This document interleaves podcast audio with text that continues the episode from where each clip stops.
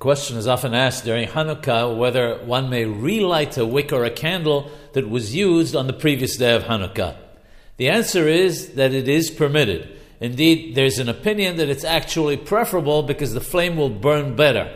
However, there are those who say that the correct way to perform the Mitzvah is to light a new wick or candle every day because each day was a new miracle, and additionally, this is how it was done in the Beit HaMikdash, in the temple.